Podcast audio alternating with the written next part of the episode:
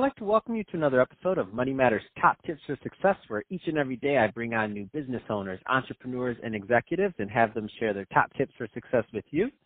My name is Adam Torres. You can follow me on Instagram at Ask Adam Torres. to Keep up with my book releases, book tour schedule, signings, all that other good stuff.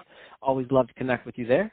And as always, if you'd like to apply to become a co-author of one of my upcoming books, just head on over to the website, moneymatterstoptips.com, and click on Become an Author to apply. All right, so today I have Daniel Narciso on the line, and he's a senior investment analyst over at Justice Funds and also founder of Latino Innovators of Tomorrow. Um, Daniel, welcome to the show. Hey, Adam, thanks for having me. So really, really excited to get into what you're doing over at Latino Innovators of Tomorrow, and um, a brand new nonprofit that you started recently. So great stuff there. And um, before we do that, though, let's get a little bit further into your your background. So how did you get started in your career? Well, basically, I went to uh, I went to law school, and I thought I was going to do the uh, the whole one and done thing, where I was going to go for one year and then get out and go into the startup space, get get into that mold, and then kind of got I kind of got looped in and I started doing competitions and I started doing law review and all that stuff at the uh, at the law school level. And then I eventually ended up landing at a uh, big law firm uh, down here in Miami, and then that's kind of what my life was gearing towards. And then three months in, it kind of just hit me that it wasn't what I loved. Uh, mm-hmm. I wasn't happy. I wasn't involved in what I was doing. So then I kind of uh, I made a call uh, to a couple friends I'd made during the uh, the whole law school thing, and I got involved in a, a brand new field of litigation finance.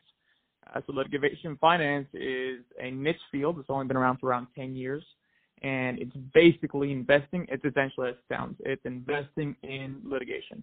Uh, so you can do it at the case by case level, or you can do it at the uh, attorney level, where it, through the attorney you're doing the entire firm. You're doing a portfolio based basically alone. Uh, so I landed at Justice Funds as their senior investment analyst, and it's kind of been going from there. Uh, but it's been pretty exciting. Yeah, that's awesome. And yeah, I think I think um this uh the model for investment in uh, cases, I don't even I maybe yeah, you're right. I I maybe learned about that maybe like 5 years ago when I started seeing deals come around and I'm like, "Wait a minute." And I yeah. see the portfolios and and a lot of these cases so just for the audience um and I'll let you elaborate on this um, what's happening essentially is you're loaning the money to the firm, and that's what they're using to um, back the case or to do what they have to do there. But there's different metrics and other things, so I'm not gonna we're not gonna overcomplicate it. But am I pretty um, correct in my let's say my layman's uh, description yeah. of it?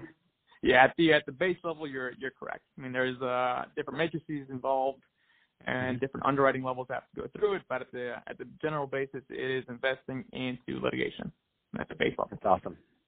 Um, let's, uh, Daniel, I want to switch it up a bit. Uh, let's get into what you're doing over at uh, Latino Innovators of Tomorrow. So um, tell us a little bit more about the nonprofit and why you started it. Yeah, so uh, my parents came over here uh, from Venezuela with two suitcases, $18. They did the whole immigrant thing. They ended up uh, being very successful in their lives, and got me a great education, did the whole thing. And then I started thinking of I was working in private equity, I was working in finance, and I just thought, you know what, I have to start giving back a little bit. So the whole basis behind Latino Innovators Tomorrow is connection. So the, the why behind it is connecting present generations and future generations to be able to provide value and be able to to create role models and mentorships that'll create something beautiful. I mean, if we look at most popular movie genres, it's like romantic comedies, uh, there's always romance involved, and it's because it's two separate entities coming together and creating something new. Uh, so that was kind of the base thinking behind it. So I got together with my friend Miguel Fernandez. He's over at the public defender's office down here in Miami, and we came up with this concept of bringing together current generations of Latino innovators and tech innovators across uh, Miami and the country, and kind of met, kind of putting them together in the same room as elementary school students and it, this whole Latino Innovators kind of just spiraled from there. And it's basically, uh, at its core, what we do is bridge the gap between Latino minority tech students, uh, minority tech workers, and the white tech workers. And basically, what happens is minorities make up less than 10% of all executive roles in the uh, the tech workforce. and mm-hmm. that is just something that we that we try to try to fix. Um, what we do it we do it by a six week course where we do it once a week after class, and it's about an hour, hour and a half each class. And the first half, we teach them how to compute, uh, how to code, actually, hard coding skills on this wow. computer called the uh, the Kano computer uh, kit, which is actually it's partnered with Microsoft. It's done a whole thing, uh, and, and it's really interesting. And in the second half, what we did was we bring in tech innovators uh, from the Miami community and the national community, and bring them in to kind of show them what they do in their day-to-day lives, how they can impact the world, and kind of let them have free reign. So right now we have a lot of great community partners, a lot of great donor base. It's only been going for about a, few months, but we've had great support. Uh, we should be shipping off our first first class in the next month. Uh, so we're really excited to start this uh, this new phase in our lives, and it's and it's everything a startup is. It's frustrating. It's it's labor intensive. It's time intensive. But at the end of the day, once you have like a, a passion and obsession about it, it just it, it kind of turns into your baby. If that makes sense. Man, that is so exciting! I love to hear it. You're gonna have to get your uh your um your friend uh, on here too. We're gonna I'm because I'm gonna want the other side of the story too on Latino Innovators of Tomorrow. That's awesome. I love to hear it. Two people getting together. They see the fortune that they've had in their life, or maybe some of the advantages um off of you know because none of us do this by ourselves. There's our parents, our grandparents. Somebody got us to where we're at. Um, for most of us, or for a lot of us, um, just um, with opportunity and really giving back and thinking about that. And um, a lot of people, I think they wait a little bit too long to have that conversation. What I love about that is that you're a young guy. You're out there, you're building your career, you're doing good things, and you're like, no, I want to get back now. Um, I don't have to wait until I'm retired, right? Yeah, and I think that's sort of a, a staple within our generation and the future mm-hmm. generations mm-hmm. is that everybody wants to give back in a certain way and kind of help because at the end of the day, all we have is each other. Um, what kind of so, what kind of feedback have you gotten from um, from the participants, from the program participants, like all that other thing? Give us a little bit of feel for that because I think it's really exciting what you're doing. So these are third to fifth graders, mm-hmm. and we've only had like a one test study uh, so far. I mean, they and they love it. I mean, it's uh, it's it's it's greatly received, and we're trying to expand it, and we're going slowly but slowly. But at the end of the day, it's it's not about sure the, the, the parents it's though. About, I'm getting the parents, oh, yeah. the feedback from the parents. The, obviously, the third grade or the fifth grade is not gonna be like, yeah. yeah, let me fill out that survey, Daniel. This is really good. No, no, I mean like the yeah. parents, the organizers. No, the, it's not easy to put together a room of uh, any age group and get them to yeah. to think about coding, and let alone the age and the demographic that you're attempting to do it. I mean, let's not cut it short here. yeah, no.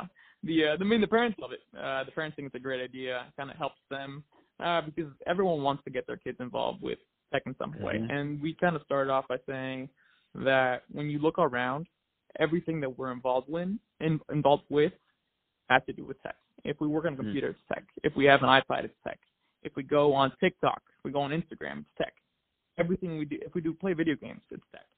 And kind of uh, kind of lines the basis of, you know what, tech isn't just coding, uh, and that's why we bring in mentors uh, that have these soft skills also that are based on the user experience, based on growing their models, based on selling, uh, to kind of show them that you know tech is just a it's a mandatory thing in our lives now, and you don't have to be a coding guy. I mean, I'm not. I, I have barely any coding skills. I learned through the Kano computer kit uh, at a rudimentary level, but that's not my that's not that's not my shtick. Uh, mm-hmm. So what we're trying to do is give them a, a nice, well-rounded view uh, of everything that's involved in the process. Uh, because at the end of the day, tech is here to stay. It's not going anywhere, uh, and it's and, it, and we need to be involved with it. So what's uh so what's next for Latino Innovators of Tomorrow? Um, what's the what's the goals? What's the 2020 looking like? What are some of the aspirations for the nonprofit? So 2020, uh, we're looking to get our full size class, our first full size class within the next month. Uh, it's gonna be 30 students.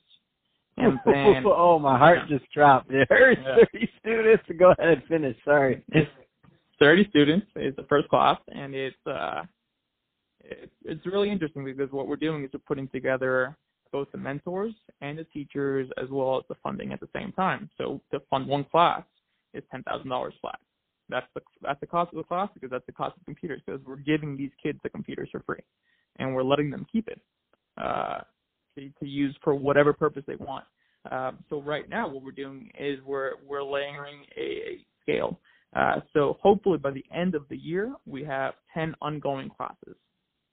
Um, so that's man, that's that 30. is that's 300 that is So that is outstanding. You are going to change lives with that. Just some even ha- having the tools, the inspiration, the uh, the obviously the computer. I mean, all those things, man. You're changing lives. I love it. Um, so Daniel, if somebody wants to get involved, um, either on the donor end or uh, or they have resources or anything else, if they just want to learn more, um, what's the best route for them to learn about uh, Latino Innovators of Tomorrow? I mean, they can go on uh, LatinoInnovators.com. Uh, simple as that, straight one word. Uh, or Latin, uh, or Instagram at Latino Innovators. Uh, they can easily reach us through there. They can even email me at Daniel, one word, at LatinoInnovatorsofTomorrow.com.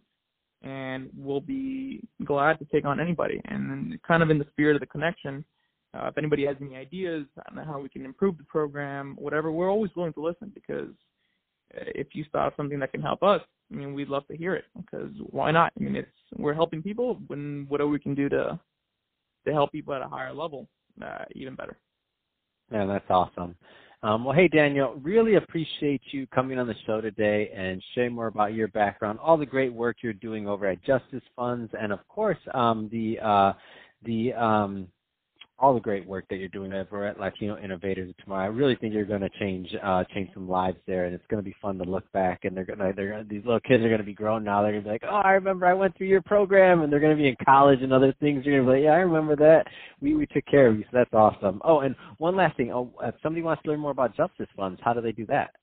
Yeah, if uh, any attorneys or anybody else wants to get involved with justice funds, it's at justicefunds.com. You can just send a thing right through there. Uh, it's easy as that too. It's uh, all one word. Perfect. Um, well, hey, Daniel, again, thank you for coming on the show. And uh, to the audience, as always, thank you for tuning in.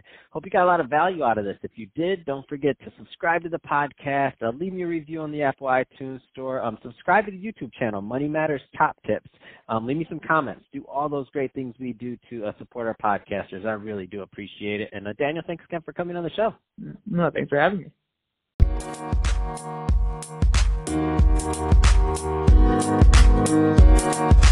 you.